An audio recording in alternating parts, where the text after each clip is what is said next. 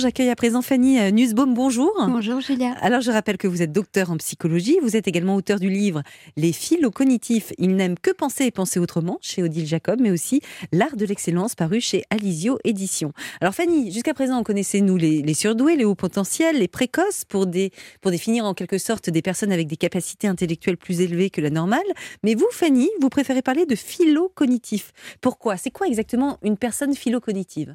c'est euh, c'est la même chose, mais euh, euh, l'appellation, je trouve, n'était pas, et on, est beaucoup à penser ça, l'appellation n'était pas appropriée aux toutes les appellations qu'on avait trouvées jusqu'à présent. Donc, surdoué, bah, surdoué, ça, sous-entend qu'on est surdoué de quelque chose, parce qu'un surdoué, en général, il va y avoir celui qui va être surdoué dans, une discipline athlétique, par exemple, voilà, mmh. ou, ou en musique, ou en mathématiques, et ce ne sera pas les mêmes. Et, alors que souvent, quand on pense, quand on parle aujourd'hui d'un surdoué, c'est plutôt euh, dans, la sphère intellectuelle. Donc le terme n'était pas approprié. Ensuite, il y a précoce, il n'y a pas de précocité. En fait, il y a juste une différence puisque euh, à l'âge adulte, eh ben, mm. on ne va pas parler de précocité chez quelqu'un. Euh. Mais tout de même, si, si c'est pas tout à fait non plus un surdoué, ça veut dire que vous vous attachez avec les philocognitifs. À, c'est des gens qui pensent plus que la moyenne, différemment, trop? Trop en, en, général si je vous dis, je, vais souvent prendre de, au cours de notre échange l'analogie euh, du, sport avec le, sport, le sportif. Euh, un, sportif, euh, quand on dit qu'il est sportif, on sait qu'il fait, il fait plutôt plus de sport que, que, les autres. Ben, un philo-cognitif, c'est pareil pour la pensée. Il va penser davantage que les autres. Il va être toujours en réflexion. Il va avoir toujours son, son moteur interne. Et j'ai adoré. Clément. Ouais, ouais, Clément était vraiment. C'est l'archétype du philo-cognitif, en fait, de, de, se poser des questions comme ça toute la journée. Donc c'est vraiment cette particularité. Et est-ce que c'est nouveau ce terme de philo-cognitif Parce que moi, je vous avoue qu'il y a deux jours, je connaissais, j'avais jamais entendu. Incroyable, mais jamais entendu ce mot-là. Euh, ça existe depuis quand la philo-cognition? Bah, le, le, livre que, dans, dans, lequel j'ai proposé ce terme, donc les philo-cognitifs, est paru en 2019. Donc euh, voilà, ça existe depuis, euh, enfin ça, ça, existe pour le grand public depuis janvier 2019. Et parce que justement, ça, ça faisait bon, des années, étant donné que c'est vraiment mon domaine de, de, de prédilection, et eh bien ça faisait des années, 10 ans, 15 ans, 20 ans que, que, que je parlais de, euh, de haut potentiel, de précocité. Enfin, j'ai utilisé tous ces termes. Et, euh, et, et, à chaque fois, je me disais que c'était que, pas juste, que vous étiez à côté du vrai sujet. Voilà. Et donc, j'ai trouvé ce terme-là qui, qui euh, on, on, me l'a reproché parfois, et je trouve que c'est vrai, euh, que pas très sexy comme, mhm. comme, terme, mais il, il, dit vraiment ce qu'il dit. Mais c'est quoi philo d'ailleurs Philo? Alors philo, le préfixe phil, c'est pour dire aimer, investir massivement mhm. quelque chose, et bah, cognitif, euh, pour la pensée. Euh, voilà, la pensée, la connaissance. Mhm. Donc euh, voilà, une forte appétence pour la pensée et pour la connaissance. Et, vous estimez à combien de philo-cognitifs dans la population? Il y a des, Je ne sais pas s'il y a des études sur le sujet. Est-ce qu'il y a un profil type d'ailleurs pour les repérer, ces philo-cognitifs dans la population? Encore une fois, carte sportive. Est-ce qu'il y a un profil pour repérer les sportifs? Ben, bah, Au short. Exactement. là, comment on sait qu'on est Eh ben là, c'est pareil, aux lunettes. Mais pas, que ça, j'imagine. Non, non, non, évidemment. évidemment euh, donc, la, manière de le voir, c'est euh, euh, bah, le fait de, déjà dans l'échange, d'avoir besoin de jouer avec les mots, de jouer avec les concepts, de, remettre en question toutes les évidences. Alors ça paraît sympa comme ça, mais ça, peut être très, très chiant, pardon, de, de, le dire comme ça. Mais mais euh, vraiment euh, euh, bah, demander à ma maison d'édition toutes les secondes, mais pourquoi, pourquoi on reçoit le livre à, telle date et pas telle date? Est-ce que ça devrait pas être tant de semaines avant, etc. Il y, a, vraiment une prise de tête particulière hein, chez les philocognitifs. Vous vous prenez vous-même la tête et parfois vous prenez la tête aux gens ou pas? Mais ça oui, peut arriver. Mais énormément, oui, ça peut arriver. Plus que de raison, voyez-vous. Et on est philocognitif, donc j'imagine depuis la naissance, c'est pas quelque chose, on devient pas philocognitif, si? Oui et non. Pendant longtemps, j'ai dit, j'ai dit oui, probablement depuis la naissance. Et puis bon, avec, avec l'épigénétique, maintenant, on peut plus trop parler d'inné. C'est difficile hein, avec cette idée de l'épigénétique. Euh, on, acquiert, enfin, on, avec euh, certaines prédispositions, euh, et l'environnement dans lequel on vit qui, fait que... qui viennent d'une de, génération précédente où ça a été acquis. C'est-à-dire que l'inné, c'est de l'acquis d'une génération précédente, en fait. Donc, je, dirais que c'est une question compliquée. Et pareil, carte sport. vous connaissez tous cette personne qui, qui, quand, il, quand il était petit, elle était petite, souffrait d'embonpoint, avait de l'embonpoint. Et puis, à un moment, elle s'est mise au sport et, et, et c'est devenu un, un, sportif acharné ou une sportive acharnée. donc on peut devenir sportif et je pense que de la même façon, avec un, bémol, une nuance, de la même façon, on peut devenir philocognitif si et seulement si, mais c'est là que c'est beaucoup plus compliqué qu'avec le sport, on se rend compte de, de, sa propre fragilité sur, le, sur le plan de, la pensée. Et là, c'est plus compliqué parce que la plupart des gens euh, n'ont pas cette conscience d'eux-mêmes. Souvent, on a conscience de soi euh, bah, par rapport au sport, par exemple. On n'est pas un, un mmh, support sportif, on se rend compte qu'il faut s'améliorer là-dedans. Mais dans la sphère de la pensée, euh, c'est très rare les gens qui sont conscients d'eux-mêmes. Bien sûr. Donc, je pense que ça peut, mais il faut vraiment être conscient qu'on a des efforts à faire pour, pour arriver à raisonner mieux. Merci Fanny, on reste ensemble dans Bienfait pour vous. On vous fait découvrir ce qu'est la philocognition. Peut-être qu'avec l'intro qu'on vient de faire d'ailleurs, vous vous êtes reconnu ou vous pensez à quelqu'un de votre entourage. Alors qu'est-ce que ça implique d'être philocognitif? On y revient dans un court instant sur Europe 1. Restez avec nous. Europe 1, Bienfait pour vous. Mélanie Gomez, Julia Vignali. Ravi de vous retrouver sur Europe 1. Nous sommes ensemble jusqu'à midi en direct et ce matin, on vous explique ce que sont les philo cognitifs. Alors peut-être que vous en êtes une ou un sans le savoir d'ailleurs. C'est ce qu'on va voir grâce aux explications de Fanny Nussbaum, docteur en psychologie et auteur du livre Les philo cognitifs. Il n'aime que penser et penser autrement paru chez Odile Jacob ainsi que le livre L'art de l'excellence est paru chez Alizio Édition. Alors Fanny, vous avez analysé hein, les cerveaux de ces philo-cognitifs. Sur les IRM, qu'est-ce que vous avez pu observer? Est-ce qu'ils ont euh, vraiment un cerveau différent des autres? Et si oui, en quoi? Oui, alors euh, ils ont un cerveau différent, ils ont euh, euh, surtout une connectivité cérébrale qui est différente. C'est-à-dire mhm. qu'ils ont une, connexion interhémisphérique entre les deux hémisphères qui, est, qui, est, plus importante que la, plupart des, individus de, la même classe d'âge, puisque là c'était des enfants qu'on a passé dans Donc plus de connexion, donc ça va plus vite en fait. Ça va, ça va plus vite, ça va plus fort. donc ça c'est vraiment une, une particularité. Et puis aussi au niveau de la connectivité, on a trois, euh, vous savez, dans le cerveau, il y a, trois grandes autoroutes de l'information cérébrale qu'on appelle euh, le, réseau exécutif. C'est celui qui nous permet de, euh, de, réfléchir, de, de, penser. Donc là, évidemment, le, réseau exécutif des philocognitifs, il est, il, est mieux connecté, il roule pas mal. ensuite, il y a un deuxième réseau qui s'appelle le système de science. C'est celui qui nous permet de, de, recevoir, de percevoir l'information émotionnelle et sensorielle. Et donc là aussi, euh, le, le, philo cognitif, il a euh, plus de, euh, il, ressent plus vite et plus tôt. Peut-être plus d'instinct, on peut dire ça? Alors, l'instinct, en fait, c'est vraiment l'intuition qui se transforme en action. Mmh, mmh. donc, justement, c'est ça son problème. C'est que ah. il, a, il, a une, il, pourrait avoir une bonne intuition, un bon flair, mais euh, enfin il l'a euh, d'ailleurs, mais euh, ensuite il, le met à la réflexion, il le soumet à la réflexion, et là, eh ben, ça, l'éloigne de l'instinct parce que ça lui permet pas d'agir directement. Sûr, et ça, c'est quelque chose sur lequel il doit travailler. Ouais. Alors en règle générale, enfin en tout cas le terme qu'on connaissait nous, les surdoués, les hauts potentiels, les précoces, on, sait qu'on on avait l'occasion de faire plutôt des, tests de QI pour les diagnostiquer. Est-ce que pour les philocognitifs, qui sont quand même aussi des, surdoués, voilà, est-ce qu'on fait ce, type de test pour les diagnostiquer? Euh, Ça c'est vraiment la grande question. Je sais que je vais encore m'attirer les foudres probablement de mes confrères consoeurs. Euh, J'en fais passer moi-même beaucoup euh, des, tests de QI. Euh, en fait, le, problème c'est que c'est quand on, dit euh, euh, au potentiel ou philocognition égale au QI. Euh, en fait, oui et non, parce que ce qu'on ne dit pas souvent, c'est que le test de QI peut, le, enfin le score au test de QI peut changer. même il, change dans un tiers des cas et de façon significative. Significative, ça veut dire que ça n'est pas lié au hasard.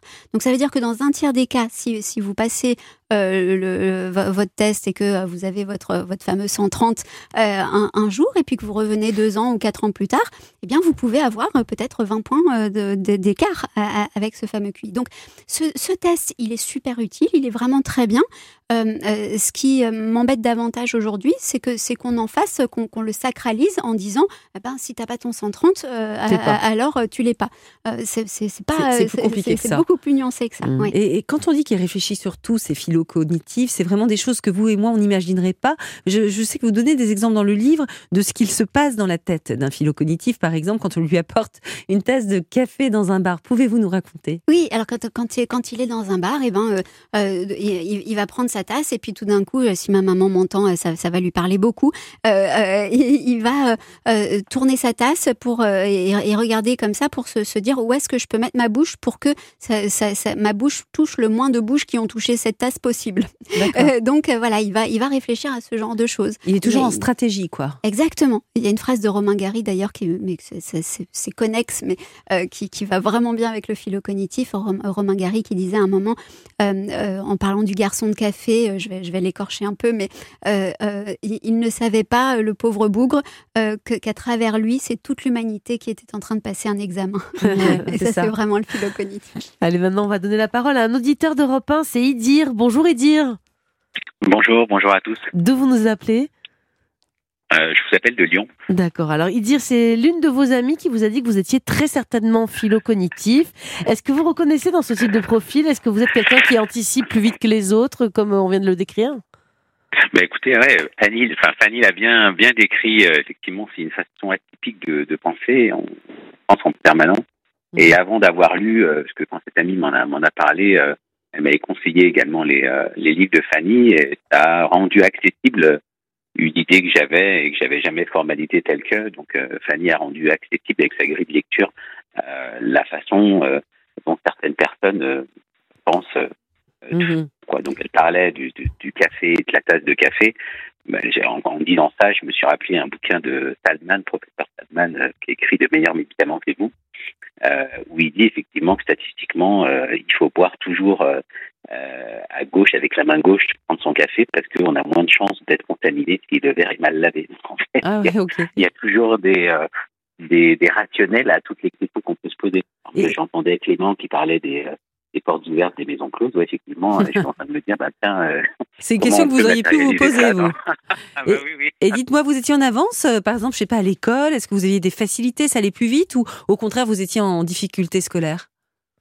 Bah, à l'école, euh, j'ai pas forcément aimé l'école. Euh, bon, j'ai fait des, des, études poussées, on va dire, et, et au début, je n'aimais pas. Donc, je me rappelle une, une anecdote en, en, au CP où effectivement il y a des histoires de bons points et d'images. Donc 10 bons points, ça donne une image, et 10 images, ça donne une grande image. Et moi, mmh. j'avais compris à l'époque, à partir du moment où on a une grande image, ben on, on peut partir de l'école. Donc j'avais rendu la grande image à la maîtresse. J'avais eu cette grande image assez rapidement. J'ai dit ben je m'en vais. Ah bah et je me souviens d'être allé vers la porte. Et elle m'avait dit non non vous revenez, euh, reviens, euh, tu peux pas partir. C'est pas comme ça que ça marche. Donc j'ai été très euh, frustré de cet événement. Donc c'est toujours des manières différentes de. On que tout le monde pense comme nous, mais en fait euh, c'est jamais le cas. eh bien merci beaucoup Idir. Merci pour votre témoignage sur Europe 1. Fanny, je reviens vers vous. Alors on l'a compris, tout n'est pas rose hein, dans la vie des philo-cognitifs, car vous l'écrivez, ils peuvent aussi être rejetés par leur entourage. Comment on l'explique? Parce que quoi, ils peuvent paraître arrogants, susciter la jalousie, c'est ça? Oui, je crois que, que ils, ils, peuvent ils, ils, peuvent générer des sur, surtout ce que j'appelle les philo complexes. On, on en parlera peut-être après. Ils peuvent générer des, des, des réactions assez épidermiques mmh. parce que euh, on, on, parle souvent d'accepter la différence de l'autre, etc. C'est sympa, euh, je trouve, comme comme thème ou, ou comme euh, comme image et comme idée. Mais euh, quand, quand on a quelqu'un qui, qui, qui en permanence remet en question et, et, et questionne euh, vraiment tout, tout ce que tout, tout ce qu'on fait, ben on, on peut être voilà, c'est agaçant. exactement. Et, et bien, puis, oui. non, allez-y. je pense aussi, merci, Julia.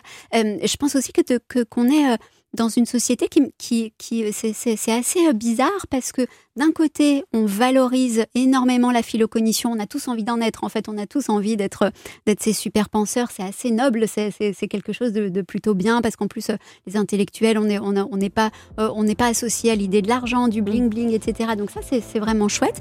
Mais d'un autre côté, euh, eh bien, euh, j'ai l'impression que, que euh, la société, c'est ce dont je parle dans l'art de l'excellence, nous empêche, euh, empêche les philocognitifs de, de, décocher des flèches avec leurs pensées. Et eh bien, ça, je va, crois que on ça, va continuer à en parler, méchant. Fanny. Vous ne bougez pas, on veut en savoir plus sur ces philocognitifs, ces individus qui réfléchissent de façon différente et qui ne peuvent pas justement s'arrêter de penser. D'ailleurs, peut-être que vous qui nous écoutez aussi, vous avez une pensée hors norme ou l'un de vos proches d'ailleurs. Alors pour mieux comprendre tout ça, je vous le conseille, restez encore avec nous sur Europe 1. Europe 1 bien fait pour vous. Julia Vignali Mélanie Gomez. Soyez les bienvenus si vous nous rejoignez sur Europe 1. On tente d'en savoir plus sur les philocognitifs, ces personnes, enfants ou adultes, qui ont une pensée hors norme, une pensée en continu qui ne s'arrête jamais. On apprend à les reconnaître grâce à vous, euh, Fanny Nussbaum. Je rappelle que vous êtes docteur en psychologie et autrice des livres Les philocognitifs, Ils n'aiment que penser et penser autrement chez Odile Jacob, ainsi que L'art de l'excellence chez Alizio Édition. Alors Fanny, on apprend que ces personnes ont un système de science, vous en avez parlé tout à, tout à l'heure, hein. c'est une zone dans le cerveau, c'est-à-dire une capacité d'alerte sur les dangers potentiels plus développée que les autres. Euh, ça veut dire quoi? Qu'ils seraient capables de détecter par exemple des, des catastrophes avant, avant nous-mêmes? Oui, ils, ils pourraient. euh, Ils ont, ils ont cette, euh, cette sensibilité particulière donc euh, à, à, la sensation et à l'émotion euh, ou à, au, monde qui les entoure. Il y a un côté plus un seuil- animal, non Comme les animaux qui détectent Oui, parfois des dangers avant les... ça. hein, Ouais. Ils ont ils ont ce seuil de détection que, qui, qui qui qui pourrait enfin voilà il y a, quelques études qui montrent qu'il y a que, que et dont, dont la nôtre que, que le système de science est, est- est plus connecté. Mais euh, c'est ce que je disais tout à l'heure à, Julia, c'est que euh, le problème c'est que très souvent euh, leur raisonnement vient court-circuiter ce- cette, cette sensibilité-là. Mm. Et, euh, et, et donc, bah, ils se mettent à extrapoler à- à- et, euh, ils, ont, ils sont tellement en plus euh, valorisés sur leur raisonnement, euh, sur, le, sur le fait que, que ce sont de bons pensants. Euh, et ça, c'est chouette, mais euh, quand, quand ils le sont. Mais euh, euh, ça, ça empêche justement d'être trop animal et ça les empêche d'aller dans, dans l'action. Mhm. j'a- J'aime bien cette phrase de, de, de, de Sioran qui dit euh, euh, penser, c'est être en retrait. Et, Mhm. et c'est vrai que je crois que, que quand on est trop pensant, on, on- on se met en retrait de la vie et de- Mhm. du corps à Et on, corps. quoi. et on loupe le coche parfois, effectivement. Euh, si les philocognitifs ont, ont ce besoin de vouloir tout comprendre, ils ont tout du moins, enfin, oui, souvent une grande difficulté à se concentrer sans se laisser distraire. Comment on peut expliquer ça? Oui, alors ça c'est davantage encore le, le philo complexe, c'est lui qui prend tout, le pauvre. Euh, euh, donc oui, ils ont, ils ont, euh, souvent cette tendance-là parce que bah, ils ont ils ont une pensée qui va très vite, donc donc bah, une pensée très analogique. Je pense à ça, puis ça me fait penser à ça, qui me fait penser à ça, qui me fait penser à ça, etc., etc. Et, et donc au bout du compte, bah, la pensée elle est elle est partie euh, vraiment. Alors ça nous arrive à tous hein, d'avoir euh, d'a- d'a- d'avoir ce type de pensée qui, qui, qui partent comme ça, qui, qui se mettent à vagabonder. Sauf Mais que eux, chez ils le reviennent pas. philocognitif, voilà, et, et c'est euh, ils, ils sont partis à un endroit et puis ils savent plus. euh, ils savent, ils savent C'est les gens qui vous disent, euh, je me souviens plus de votre question, c'est eux ou pas Exactement, c'est ça. D'accord. Ce qu'on n'a pas dit d'ailleurs, parce que vous l'avez, vous venez de le dire, il y a les philocomplexes. En fait, ces philocognitifs, il y a deux profils les philocomplexes et les philolaminaires. C'est quoi la différence entre les deux ça. Alors ça, c'est- une proposition que j'ai faite qui évidemment est un peu caricaturale. On n'est pas quand on est philocognitif, on a une dominante euh, laminaire au complexe. On n'est pas l'un ou euh, tout, tout l'un ou tout l'autre en général. Et euh, donc, bah, les, les les philocomplexes sont ceux qu'on décrit la plupart du temps, euh, enfin le, le plus souvent, euh, parce que euh, ils sont, on les remarque davantage. Ils sont plus, ils sont plus spectaculaires. euh, on les aime ou on les déteste. il vraiment, il n'y a pas de demi-mesure. Ils sont assez, assez extrêmes dans leur manière d'être au monde. Et puis, ils ont des, ils ont des fulgurances, ils ont des, des, des idées comme ça qui, qui, qui vont poindre et, et on va se dire waouh. Et puis d'un autre côté, ils vont montrer une super grande immaturité émotionnelle, par exemple. Donc voilà, ils, ils ont ce, ce, ce côté beaucoup plus, be- be- beaucoup plus euh, euh, manichéen en, en eux. Et euh, les laminaires, eux, ils sont beaucoup plus homogènes. Ça va être euh, le typique premier de classe ou euh, Toujours ou, plus tempéré, en tout cas. Exactement, beaucoup plus tempéré, beaucoup plus, euh, ouais, be- be- beaucoup plus accepté par la société et même il va être naturellement promu par la société. Hein, c'est la, c'est la société qui le promeut sans qu'il demande grand chose. Et euh, mais lui, son problème, qui se voit moins, bah, quand, quand euh, en, en fait, c'est qu'il n'est pas, euh, il est pas très proche de ses émotions. Il comprend très bien l'émotion, com- comprend Mm. très bien l'émotion d'autrui pour euh, pour pouvoir avoir de l'entre-gens et, et- et bien se comporter avec l'autre. Mais il, est mal à l'aise avec son émotion Bah profonde. alors justement, c'était l'objet de ma question. Est-ce que c'est facile de trouver l'amour, d'avoir une relation de couple quand on est philo-cognitif? Parce que euh, vous dites, par exemple, qu'il préfère ces gens-là rechercher la vérité plutôt que l'harmonie. Et ça, dans le couple, c'est pas fastoche. C'est ça, bah dans le couple, dans les amitiés, dans toutes les relations, en fait, c'est difficile parce que euh, tr- très souvent, et encore une fois, c'est un peu plus les complexes que, que, que les laminaires comme ça, c'est euh, euh, euh, aller chercher euh, le- euh, la, la raison. Est-ce que j'ai raison? Est-ce que j'ai tort? Etc. Et donc, dans le Mm. couple, en effet, ça peut créer, euh, ça peut créer des problèmes parce qu'on peut devenir un peu pinailleur. Et, et dans le boulot, ça marche Et dans le boulot, pareil. Alors, je, je pense que, que les laminaires, eux, sont, sont plutôt bien calibrés pour un travail de salarié, même, même à, à- à À haut haute, niveau, peu mhm. importe. Euh, mais les complexes, eh ben, on, on leur conseillera davantage euh, un métier euh, où on est un Seul. peu plus libre, indépendant. Auto-entrepreneur. voilà, exactement. Eh bien, merci bien. beaucoup, merci, Fanny. Merci, Fanny d'avoir été avec nous sur Europe 1 depuis 11 heures et d'avoir répondu à toutes nos questions. On cerne mieux désormais grâce à vous ces com- personnalités complexes, les philo cognitifs. Merci encore. On va changer de sujet, Julia. Et oui, les bienfaitrices du jour d'Europe 1 vont nous rejoindre. Perrine Brami, notre chroniqueuse écolo, va nous expliquer comment s'y mettre pour faire un bon ménage de printemps, mais qui soit aussi green que possible. Et puis on verra aussi que le sport en entreprise, c'est pas si compliqué que ça. Et c'est notre coach Anou Garnier qui va nous montrer la voie sur Europe 1.